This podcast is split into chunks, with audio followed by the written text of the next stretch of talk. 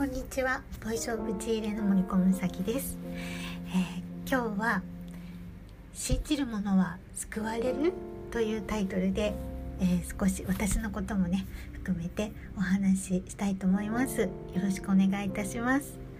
えっ、ー、と私はですねえー、ま、ちょっとねあの繰り返しになるところもあるかと思いますけれども、えー、2歳半から4歳まで、えー、聖書と知らずに、え子供用の聖書をね毎日読んでは「ああこれ神様どういう意味?」とか「神様これどどうなってんの?」とかっていうのをまあ本当に傍から見たらねただぼーっ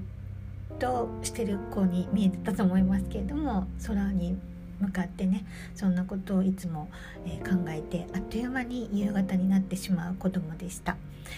で、えー、いつからかですねうんはっきりとあれって思うようになったのは小学校入ってからなんですけれども、えー、まあ保育園幼稚園の時からですねなんかあの本の書いてある通りになってくなみたいなことを思っている子供ではありました。でも確信があったわけじゃなくてなんかっていう感じでした。しかし小学校3年生の1学期にはもう確実にあの本の通りじゃんかよみたいに思っていました。でもね聖書だって知らないですし、えー、もう私は4歳でねあることがショックなことが起きてねあのもう神様なんかいないじゃん。もう絶対信じないって言ってまあ絶好というかね神様を信じないでこう生きてきてる、えー、子供がそのまま大人になっていました。で、えー、なので、えー、神様がいなくてもどうにかこの世を まあ本当にね、うん、愚かったなと思いますけども、まあ、どうにか生き延びれる方法というのを、えー、自分の中でこう模索していたんですね。えー、そういうのもあってまあ、大学で仏教を学んだりとかえ精神医学や臨床心理学を学んだりとかですねトラウマ療法を学んだりとかこうあまあ、その子どもの虐待とか DV とかねそういう、え依存症とかそういうものの電話相談員になったりとかですね。なんかなんかこう人が報われるね生き方、えー、癒される生き方っていうのがあるんあるだろう。どうにかこうサバイバルできる方法があるだろうと思ってこう一生懸命 学問に、えー、盗作という言葉が正しいか分かりませんけど、えー、そのように集中していったのが20代後半からでしたし、えー、30代後半、え以降あからはですね平和構築学そして、え40代、えー後半からはですね、え国際理解教育というふうにあの持続可能な ESD 教育ですねにどんどんどんどんこう学問に学問に学問にというふうに走っていったわけなんですけれどももともとねあの学校の勉強はあの嫌いでしたけれども大学のこの講義とかねそういうものはもう大好きでですねあのこう非常に私にとってあのそのえー、好きな勉強をねあらゆるジャンルでできるというのは本当にありがたい機会だったんですね。えー、しかしですね、えー、2019年に、えホームレスに東京のね家に住めなくなってホームレスになってそして、えー、友人たちの力添えで、え、とりあえずねこの化学物過敏症でもどうにかこう海の風にさらされたらどうにかなるんじゃないかということで沖縄に逃げましたが、まあ、なかなか住めるような場所 泊まれるようなホテルや宿にこう出会えないですね。でもフラフラになりながらこうえー、半分もう半分というか半分以上自暴自棄な気持ちもあってですね、まあ、いつの誰人でもいいやみたいなでもこうやって助けてくれている友人たちのおかげで今があるわけだからどうにかこの友人たちを悲しませないために生き延びる方法はないかみたいなのを思いながら、まあ、過ごしていたんですけれどもそんな時に、えー、この家借りませんかというお話が来て、えー、森小さなね森の中のえー、お家で高台にあって2軒しかお家がない、まあ、静かな場所であの海が見えてなんかとってもいい環境だなと思えたのでそこでちょっとこう人生のリスタートを切ろうと思っていましたし、えー、その持続可能な教育や例えば私の場合はコミュニケーションを結構軸としていたのでコミュニケーション教育とかそういうもので何か食いつなげないかみたいな風に思っていました。がえー、農薬散布をされて、えー、一晩で私のこの小さな森が裏庭まで竹やぶまでね枯れて、えー、その、えーえー、農薬除草剤でですねあのこう沖縄は暑いのでねスコールとともにこう土壌から揮発して、えー、もう虫カブトムシとかがねどんどん土の中から出てきてこう苦しんでいる状況と同じように私も窒息しそうな状況になってあっという間にその家には住めなくなったんですね。で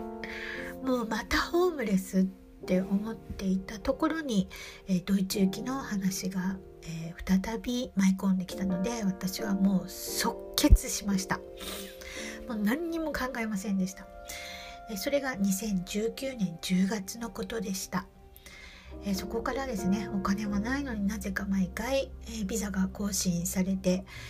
今に至るわけです。今回もですね8月まで、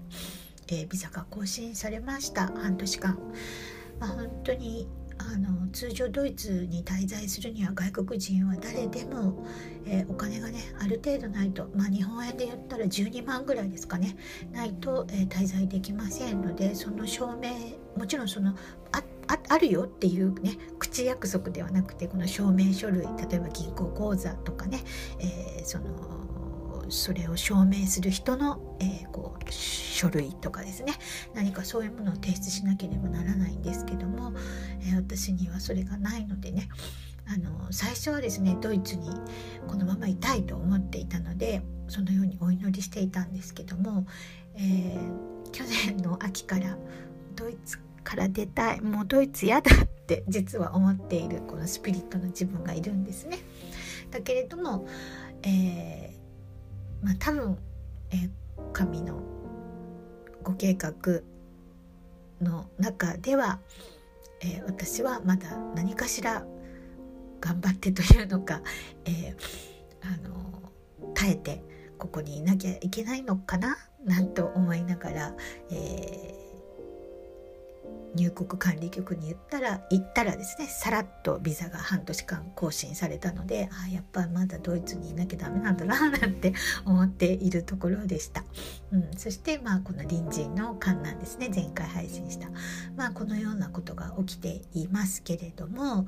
えー、私はね2019年のその、えー、ドイツ行きぐらいというか、まあ、沖縄転々としていろんな沖縄の人たちから不思議話をしてその森の中の家に住んだ時から今ドイツで起こっているような不思議とは違う？ちょっと何かフィールドが違うというのか次元が違うというのか質が違うというのか何て表現していいかわからないんですけどそのこの不思議とは全く違う不思議がたくさん沖縄のその借りたお家でも出会った人たちとの間でも起きました。で私はもうそういうものが大嫌いだったので子供の頃からあのそういう不思議な力を力と言っていいのか分かりませんけどねそういうものを授かっていながらも私はそういうものをすごく嫌っていました。特にそういうものを使う大人たちですねがすごく嫌で嫌でたまらない子供でしたのであのこう何かそういうものを信じないでね生きるっていうことの方に重きを置いていました。えー、例えば、えー、その私はお腹の、ね、人々のお腹の色が見えてしまう子供でまあそれは30子供といってもですね30代後半ぐらいまで続いていました。だけれども、えーと、いつの間にか見えなくなっていたんで単色なんですけどね例えば白とか黒とかね青とかね紺とかねそんな感じで見えていましたが、えー、2020年ドイツに来た翌年の夏にですねこの能力と言っていいのか分かりませんけどもこの不思議なものがねどんどん、えー、6歳の時に封印したんですけどもどんどんどんどんあの増えてきてちょっと混乱しました。えー、でその時までは漠然と、えー、神様を信じていたその、えー、ドイツ行きからですね漠然と神様お願いみたいな感じで信じていたんですね。でそれはやっぱり日本の中に信じる者は救われるっていうような言葉尻だけをね取ったものがこう流布されているからだと思います。そういう社会的な刷り込みが私の中にもしっかり根付いていたんだと思いますね。だけれどもまあ去年2021年7月からですね約50年ぶりに聖書を読むようになってああやっぱり私があのあの本の思うなんか言う通りになっていくなと思っていたことがきちんと論理的に、えー、聖の言葉で説明してあるっていうことに、えー、私はこうとても腑に落ちたんですね。そしてあちょっとね、えーと、これは私が、えー、30代前半ぐらいに自分がこの子供の頃読んでた本って何なの？っていろんな人に聞くんだけど分からなくて当時やっと分かった。多分それ子供用の聖書だと思うよって言われてへえっていう感じだったんです。でそっから15年後ぐらい。つまり40代後半ぐらいにたまたま私は四谷に住んでいたので、え四谷には2軒そういうこうショップっていうんですかねキリスト教系の、えー、お店があってですねそこにふらっと入ってえー、子供用の本棚からパッと手に取った本が見見覚えはないんですけどもちょっとお金がなくて買えないので立ち読みをさせてもらったらですねまさしくこれだ私が読んでたのこれだっていう本だったんです。でもそれでもですね私は自分のビリーフシステムが聖書だとは全く気づきませんでしたね。それ読んでいてもですね。でえー、そこからですね二十歳の時に、えー、同僚に誕生日祝いに新約聖書をもらうんですけど全く頭に入ってこない、まあ、それはそうですね学問に盗作してますから魂で読むんじゃなくて心脳で読んでるので全然入っていかないんですよね。で、うん、確かに子供の時こういうのが書いてあったみたいに思ってこうなんかねちょっと読んでたぐらいで全然腑に落ちるものではなかったです。でも今回というかまあ去年の夏からえそっか頭で読んじゃダメだ心で読んでもダメだこう冷静精神性なのでね、えー、何かえーと、こうやっぱ魂で読むっていうのがいいんじゃないかっていうことに気がつき始めたらですねスラスラスラスラ読めるようになってどんどん腑に落ちるようになったんです。そしてああやっぱり、えーと、キリストにあの時頼んだから一瞬で癒されたんだなとか、えー、一瞬でこう迷子のね霊たちが何千人かボンって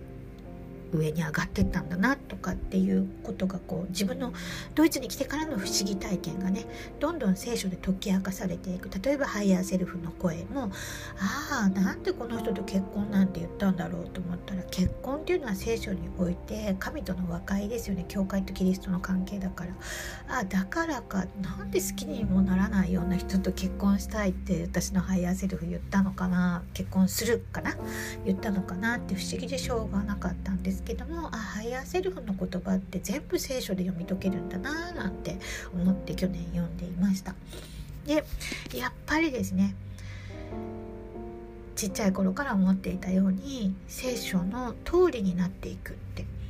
思うんです。その通りのことが起きているというふうに私は思いました。だからこそ私はこの聖の言葉が福音が、えーこの大宇宙の自然秩序であり法則だなというふうに確信できました。こ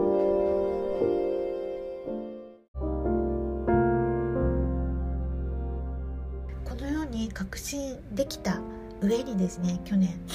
の秋にあのバフテスマ洗礼を受けた直後にですねまだ儀式のね最中だったんですけれどもえー、体内に宿る前の記憶が蘇ったんですね。そこは天でちょっと薄暗くて、えー、私は姿は見えないんですけれどもみんないろんな人がいて、えー、キリストもいて多分こっち側が神様じゃないかな。全然見えないですけどそしてちょっとなんか暗がりで。で私は23歳ぐらいの男の子って感じなんですよねそして他にもいろんな人がいて、え私がこれまでドイツで出会った友人たちも一部いて、え日本で出会った人たちも一部いて何なんだこれと思っていたら「キリストの代わりに行ってくる!」って言ってポンって下に落ちた私が、え、母親の体内に入った私だったんですね。え何これ？と思っていたんですけどそこから約10日間毎日毎日それが映像で記憶としてこう読みこう見せられるというか見えているんですねずっとね。しかしなんで黒黒暗いんだろう？これは地獄なのか？でも地獄にイエス様いないよね。え何これ？って思っていました。ただやっぱり暗くしてあるんですよねイエス様の周りってね。そう書いてありますね聖書にもね。であそうか。だってあんなにその私一昨年キリストの魂を見なぜか見てしまってうわー何これ人間にはない。今まで見たことないっていうもう黄金の滝がずっと溢れ出て流れ出ていて球体を保っていないんですね。みんな球体に見えるんですけど私は皆の魂が。球体を保てないんですね。その泉が噴出しているので。すごいやっぱり違うんだイエス様って。ってその時思ったんですけども。まあそれだけじゃなくてその体内に宿る前の記憶がねその10日間ぐらい続いたことによってああやっぱりこの聖書に書かれている創世記モーセの立法ですね。いわゆる、えー、福音預言書、えー、黙示録はこの天の常識創造主の常識だなって確信できましたなので私はみんなにこの宇宙の法則自然秩序を守る法則というのを、えー、理解というか知ってほしいなと思うようになったんですね。だからそれまでは神様なんかいなくても生きていけるようにどうにかこうなんかね心地よく生きていけるようにと思ってねそのいろんなものを学びましたけれどもあそうじゃなかったっていうことに気づかされましたしあのこれまでたくさん私願い叶えてもらっているんですよね。でさらにあの天に向かって誓うなって言われ書かれてることは知ら知りませんでしたけれども誓ってるんですね。私2020年7月にビザを更新してくださいとか言ってね。でああ誓ってるじゃんって気がつかされるんですけどもまあでもそのだんだんね繰り返し繰り返しこの聖書を読むにつれてですねあのこう理解が深まると言っていいのか分かりませんけれどもやっぱり本当にこの書いてある通りその悪魔にも深みがあるように聖書にも奥義があるっていうことにどんどんどんどん気づかされました。そして私はあこの聖書一冊だけあれば誰でも幸せに生きていけるんだなっていうことに気づかされたんです。それはこの私たち人間が生まれ持ってくる善悪霊性の善悪スピリット精神性つまり心。この善悪を、えー、悔い改めによる祈りへりくだりによる祈りによって成果聖の化けるですね。成果によって神と同じ慈悲深い愛に変えてもらえる。さらに観覧などによって、えー、愛と忍耐力も、えー、身につけて育ませてもらえるというこんなにねお得なものはない。努力でも精進でもない。誰も誇らないために。そうですね。本当に誰かが誇ったらヒエラルキーができて人間崇拝ができて全然あの創造主が報われるような流れになっていかないし平和にもならないなって誰かが誇ってたら平和にならないですよね。だからあ本当にこういうところにこの私が平和構築学を学んだり、え、持続可能な社会づくりを学んだりその精神医学やねえー、臨床心理学を学んだ仏教を学んだ背景があるなぁなんと思って、えー、改めてありがたかったなと思って読んでいますけれどもあのだからこそですね漠然と信じるものは救われるかって言ったら救われないんですよね。だからこの、えー、人間の教訓を信じるのではなくてこの創造主、えー教訓を信じるというこのダビデの王とかソロモンの王とかねが、え、やっていた通りに私もやっていこうというふうに思いましたしもちろん福音がねあるのでその福音を中心に、え、どうにかそこにね、え、すがりつこうと思いました。そその時にえ人間の自立という私の友人のおばあさんが牧師さんだったんですけれどもその方の言葉を知りました。何でも神に願って泣きつくことで、えー、それが人間の自立になっていくんだっていうことなんですね。確かに私がこれまで学んできたこと言ってきたことって社会的な自立なんですよね。そこに人間の自立ってないんですね。だからああそうかってすごく私自身腑に落ちたのであもうこれからの時代は社会制度に依存したり社会の一員だとか社会の担い手だとかということではなくこの、えー、自然秩序宇宙のこの地球も含めた自然秩序の中の一員一人の人間としての自立のために全知全能の神に依存するそしてその巫女であるキリストの教えにのっとってキリストの名によって何でも叶えてあげようというのですから何でも叶えてもらおうそして観覧にあって耐えられるように、えー、恵みをいただこうというふうに思いました。からあのいいことそのいわゆるいいことっていうのは例えばお金がたくさんあるとかいい車乗ってるとか新しい何か持ってるとかそういう物質的なことではないですね。愛という忍耐力と愛という恵みなんですよね。だからえ見てくれでもないこの心が豊かになっていくことによって、えー、何もいらなくなっていくという当に最高の私服が着地点になれるんじゃないかと私は思っていますまだまだ私は未熟で道半ばですけれどもそれでもですねこのような体験をしている日本人が他にいるのかって言ったらあんまりいないんじゃないかなって思っているのでポッドキャスト配信してみようかなという気になって、まあ、去年からまたポツポツと始めたわけなんですね。それはやっぱり祈ることによって一瞬でトラウマが癒えたりとかですね、えー、傷つかないメンタリティを育ててもらったりとかっていうことが、えー、実際に起きているのであ本当に何かに依存して生きなくていいんだよね。ってまあ聖書ってそう書いてあるよね。いわゆる悪魔と言われているものってまあアディクションのことを言ってるよねって思いましたからあのこのアディクションから手放すっていうこともそうですしこの大変なね世界状況の中国家の中で、えー、本当にその社会のために生きることがその人が報われることなのかって言ったら私はそう育てられた人はそこで何かポキって折れた時にどうやってリスタートするんだろうっていうのが気が気じゃなかったりしましたね。ですがこれはこの、えー、神の教えキリストの教えにのっとっていけば何度でもやり直せる何度でも恵まれるという本当に報われる世界なんですよね。さらにもっと言えばこの肉体を持っている人生は本当に短いのでこの魂として生き生き抜いていく長い永遠の命の後に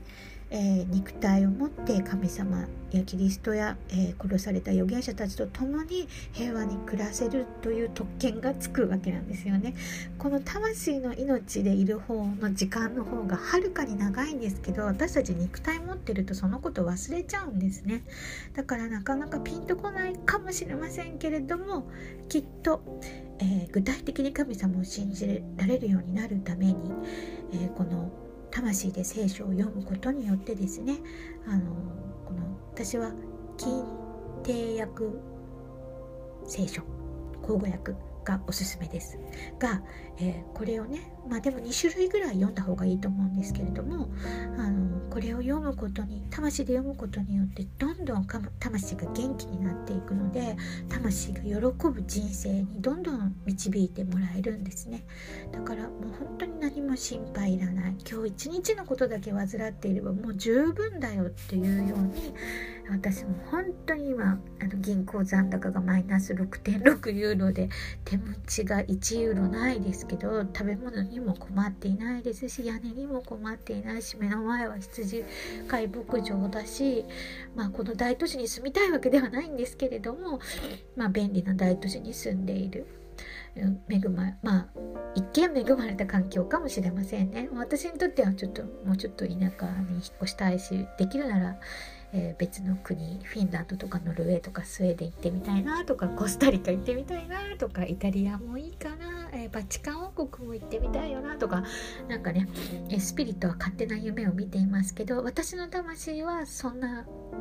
ところには思いはないのも私はよく分かってるんですね。でこのようにスピリットと魂の思いってねちょっと違うので、えー、そういうところもね、えー、少しずつ分かってくるようになるので、えー、本当にもうお金をかけないで生きていくっていうね是非私のウェブサイトを見てくださるとね参考になることが書いてあるんじゃないかなと思っていますので、えまあ、今回タイトル通り「信じる者は救われるか」え漠然と信じていたら救われないですけれども法則にのっとって信じていれば必ず救われますし報われますしえ6つ嫌なことがあったら7つもしかしたらそれ以上え恵みがありますのでどうぞどうぞ、え人間としての自立を目指してもらえたらなと思います。今日はありがとうございました。フィレンダンク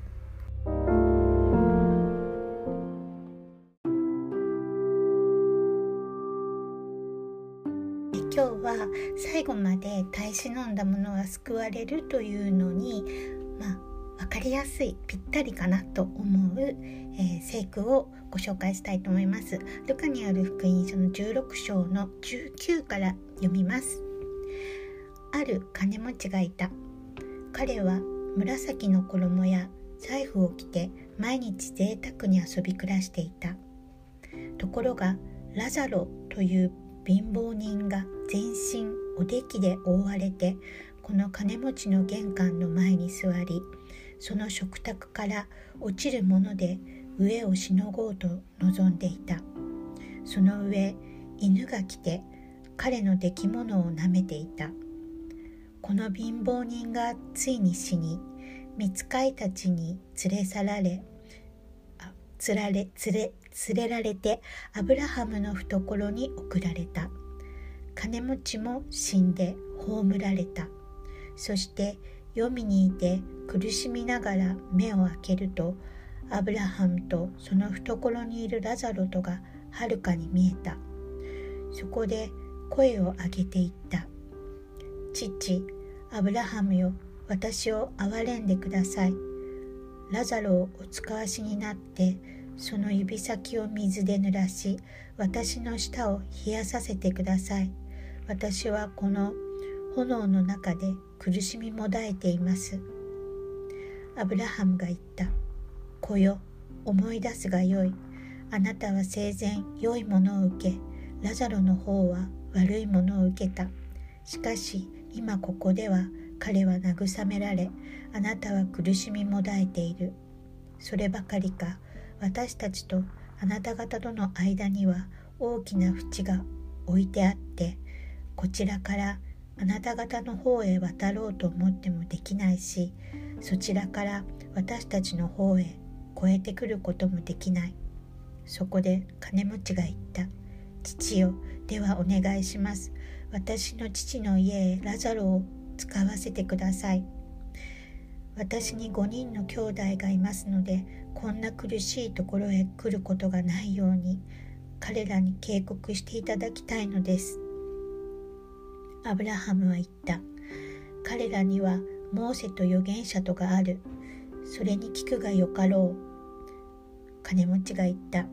いえいえ父アブラハムよ。もし死人の中から誰かが兄弟たちのところへ行ってくれましたら彼らは悔い改めるでしょう。アブラハムは言った。もし彼らがモーセと預言書とに耳を傾けないなら死人の中からよみがえってくるものがあっても彼らはその勧めを聞き入れはしないであろう、えー、これが、えー、ルカによる、えー、福音書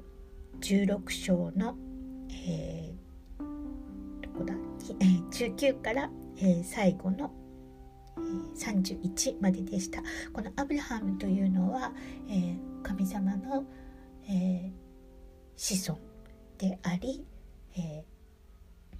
神父とも呼ばれているその天国のね神父とも呼ばれている人でこの人を私たちは父としてこの人の妻のサラを母とする教えがありありますね聖書の中にはね。で、えー、これねあのこの金持ちの人には名前がないのでちょっとね読んでいても主語がこうあああって思うかもしれませんけれどもあの魂でね読むとすごくよくわかると思います。でねこの、えー、貧乏人のラザロという名前が出ましたけれども、えー、何か、えー、当時のこの、え民族の中で、え例え話で個人名が出るというのはなんか通俗的にはなかったようですね。だからこれはキリストが本当にあったことを、えー、みんなに話していたんだろうというふうに捉えるようです。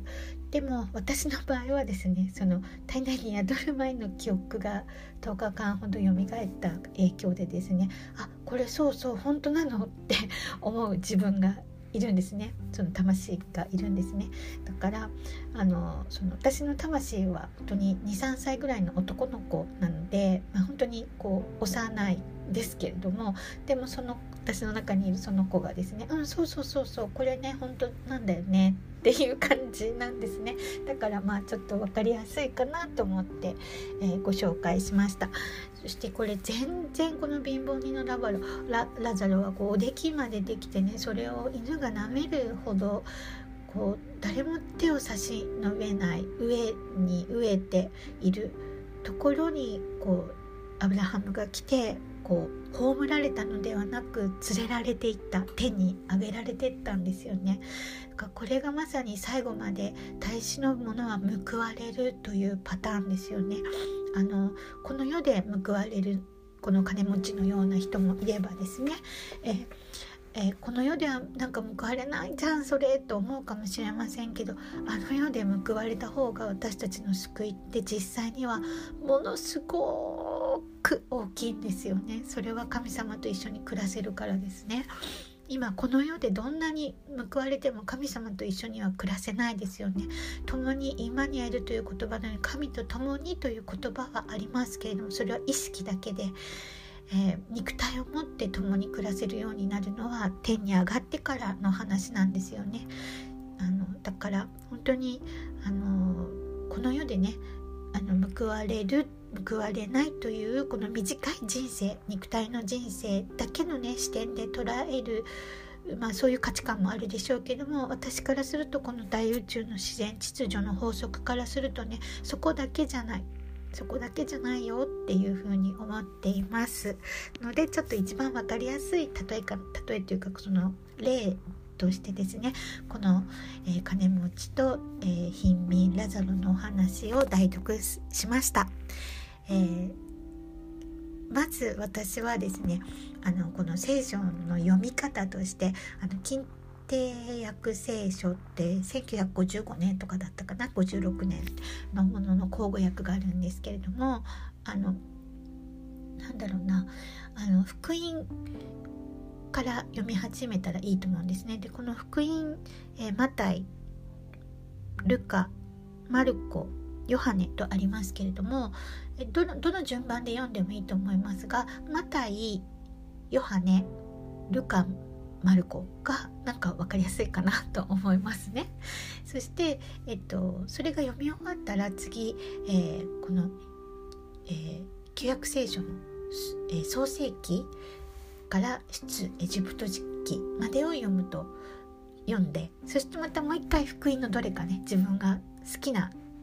ものを読んだら好きというか気になった、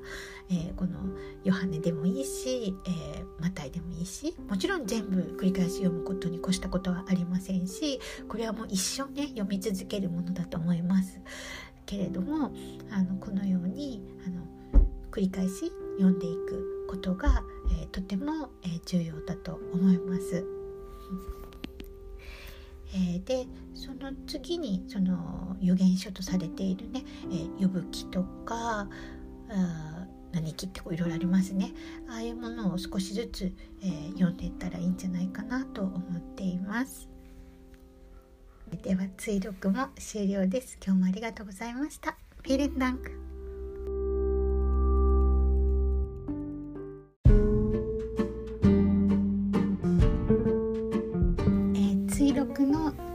追録です、えー、これは、えー、私の不思議な体験、うん、を少しずつお話しできたらと思っています、えー、今回はですね、えー、私全然お金がなくなってでもこの今いるアパートはね水道水がとっても悪いんですね。でもこの大都市は基本的にあのお水はいい地域、えー、と水道水はとてもいい地域ではあるんですけどもここはねなんかこのアパートだけかもしれませんけどもとっても悪くて初めて私ドイツでミネラルウォーターを購入する生活が始まっているんです。でその食べ物はねじゃがいもとかそういうものが、え、パスタだったりとかあるんですけどもいくつか野菜もあるんですけどもあの水だけがね買うお金がなくってどうしようって困ったなと思っていました。でただ、えーと、私はあの聖母マリアのヒーリングバス、えーと、ヒーリング水というものを近くにねスーパーで売っているのでそれを買っているんですけれどもあの1ユーロしないぐらいだと思うんですが、まあ、だから130円しないぐらい 700ml の瓶なんですね。で瓶はデポジットなので25セントかな。ちょっと私はっきりあの値段を見て買ったりとかなんか確認してないのでわからないんですけどでもこのデポジット分があるからまあギリギリで2本買えるかなと思ってえー、と今週月月曜日？あ違うな。先週土曜日ですね。の朝。えっ、とうん水買いに行かなきゃ。でもまあまだ3本あるから月曜日でもいっかみたいに思っていたんですが、えー、お水を買いに行きましょうという声が私の頭の右上の方から聞こえてえー、と思ってただその日私は疲れてて嫌がらせにね疲弊していたのでうーんと思っていたんですけれども、まあ、隣人が毎朝ね23時間出かけるのでその隙に料理して1日分の食事を作ったり掃除したりとかねそういうことをしているんですけどもなんか、えー、掃除したらですねちょっと元気になったのでじゃあ着替えていこうと思って。え出ましたで近くのスーパーに行ってこうデポジットね引き換えとでまあ水売り場に行って2本は買えるかなギリギリと思って2本そのえー、マリアのヒーリング水というのを手に取ったのカートに入れたらですね。3本持っていきなさいというキリストの声が聞こえたね。時々キリストじゃないかなと思う声が私は聞こえるんですけれども。え3本絶対買えないよ。だって2ユーロ持ってないしこのデポジット分が1ユーロあるかないかぐらいでえーと思いながらもまあそう言われたんだから持っていこうと思って持っていきました。レジにね。そしたらなんとデポジットで引き換えたこうなんかレシートみたいなものが見当たらなくなってええどうしようどうしようと思っていました。で銀行口座はねもうマイナスなのであのカードで支払いはできないですしあーと焦っていたらこうレジの人がちゃんとあのこのエコバッグの中見て見てとか言われて片言で「あああうん」とか言って見るんですけど1枚しかデポジットのねそのレシートみたいなのが出てこなくて、まあ、50セントですね。で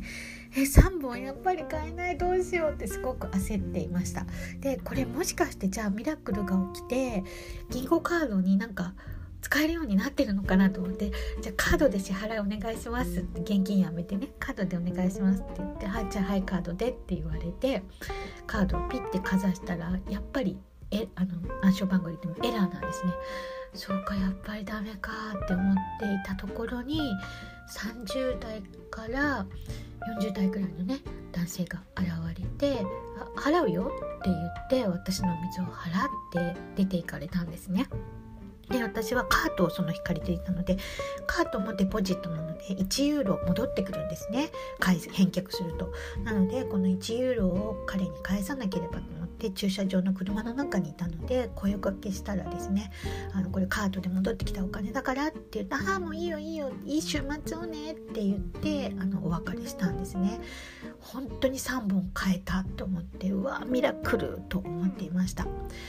でねそれがまあ先週土曜日の朝でした土曜日の朝ってねあんまりあのお客さんいない上にこのコロナのね今ちょっとこう規制が強くなったので寒くてあのあんまりスーパーもにぎわってないんですよね。であのなんでこう普段いるメンバー、ね、買い物客じゃない人なのは明らかに分かったので本当に不思議だなとありがたいなと思ったしその人は関心人を喜ばすためにの心でやったわけじゃないことはすごくよくわかるんですね。だから本当になんかこう恵みだなと思ってありがたくその3本の水をあの持って帰ってきたわけなんですけども今週は今週でですね、えー、私がえーと、水曜日の日にもうこう家に部屋にいるのが怖くなったんですねそれは隣人がなんかね鉄の、まあ、杖みたいなのを持っていてそれで私のドアを叩くんですなのでドアがもうこれもう薄い、ね、扉なので壊れるんじゃないか穴が開くんじゃないかと思ってでそれをある方にねメッセンジャーで言ったら「ちょっとリラ逃げた方がいいんじゃない?」って言われて私は翌日の朝に逃げたんです。彼女が隣人がねこう出かけた隙に。だけどどこ行っていいか分かんない。あてもなくてね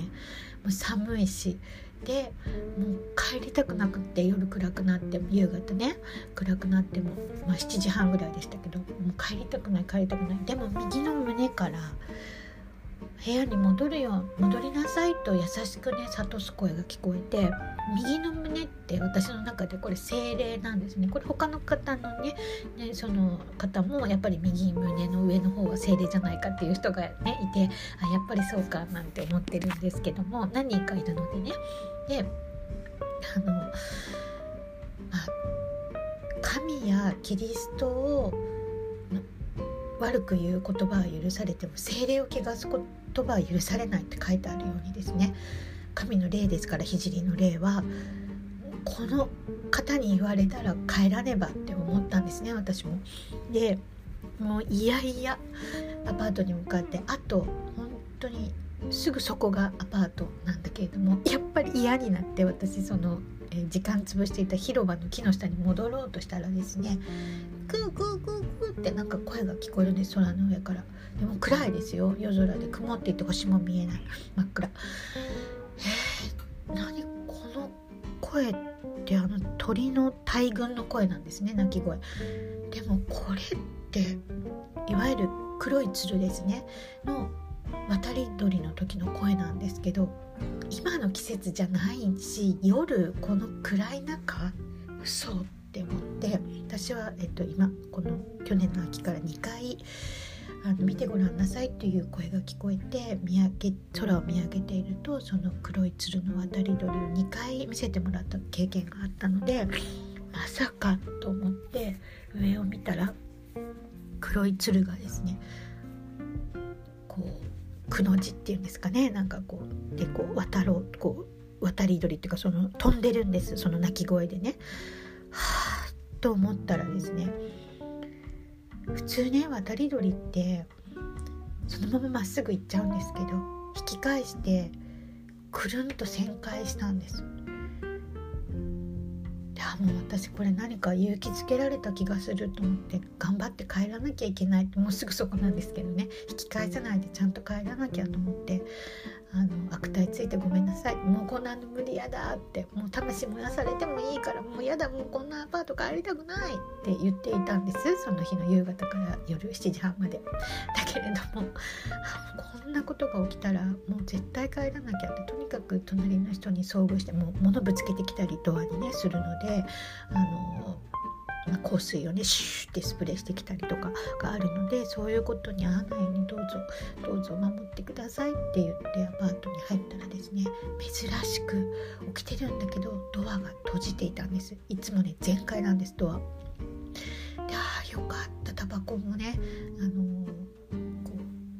う共有部分にねあのたくさんこうなんていうのかな。滞留してないしあよかったありがとうございますと思ってそそっとねお部屋に入ったんです。で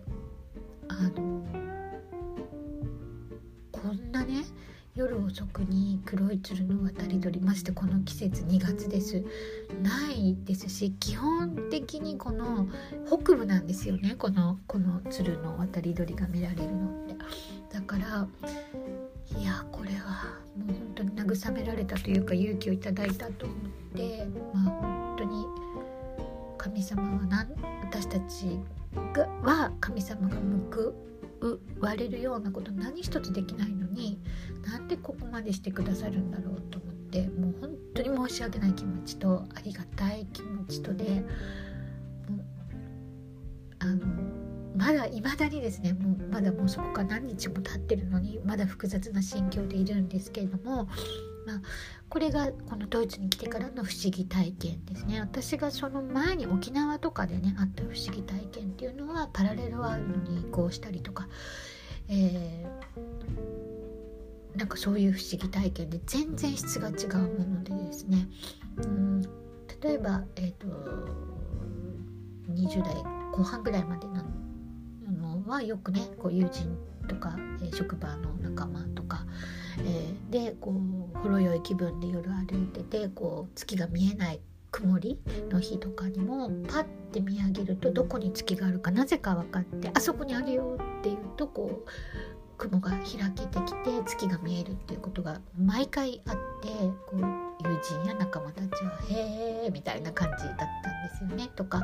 こう必ず出かける時に雨が降らないとかねそういう不思議でした。もうでも全然何かこのドイツに来てから特に2020年の7月以降からはもう何か質が違うというか何て言うんでしょう次元が違うっていうか何か本当にこれまで、えー、沖縄でも何か奇妙な体験をしましたけどそういう不思議体験とは全く違うことなのでもう本当にこの聖書が、えー、聖の言葉が福音が、えー、この自然秩序の法則だなっていうのがすごく分かりますし、えー、他の教えはどうなんだっていうところで例えばコーランについてもですねコーランには、え、キリストは神の子であるというふうに書いてありますから神の子は一体何と言ってるんだろうと言ってエヴァンゲリオンこの福音を読んだらですね私の言葉ではなくこれは父の思いを私は語ってるだけなんだというふうにキリストは言ってますからそれが神の思いだということに気づけるんですよね。だからこそこの平和というのは神が一つにしてくれるものなんだなっていうふうに私は腑に落ちたんですね。私たちが必死になって作るものではない。私たちは愛を持って敵にも愛を持ってそこそこを育てることに集中していくこと。だからこそ、えー、キリストは弟子の疑問に対してあなたがこの人がどうなってようがあなたには関係ないことだと言っているセリフというかそのね聖句があるように関係ないんですね本当に。私たちこのスピリットが愛へと育っていくことで敵を愛し許し、えー施せるような人間性を養ってもらえる、え努力でも精進でもなく成果によって恵みによってそのようになってくれるんだなっていうふうにつくづく思いますので、えー、まあ、このぐらいに今日はしておきますけれども、まあ、最近の私の不思議体験と過去の不思議体験を少しお話ししました、えー、どうもありがとうございました。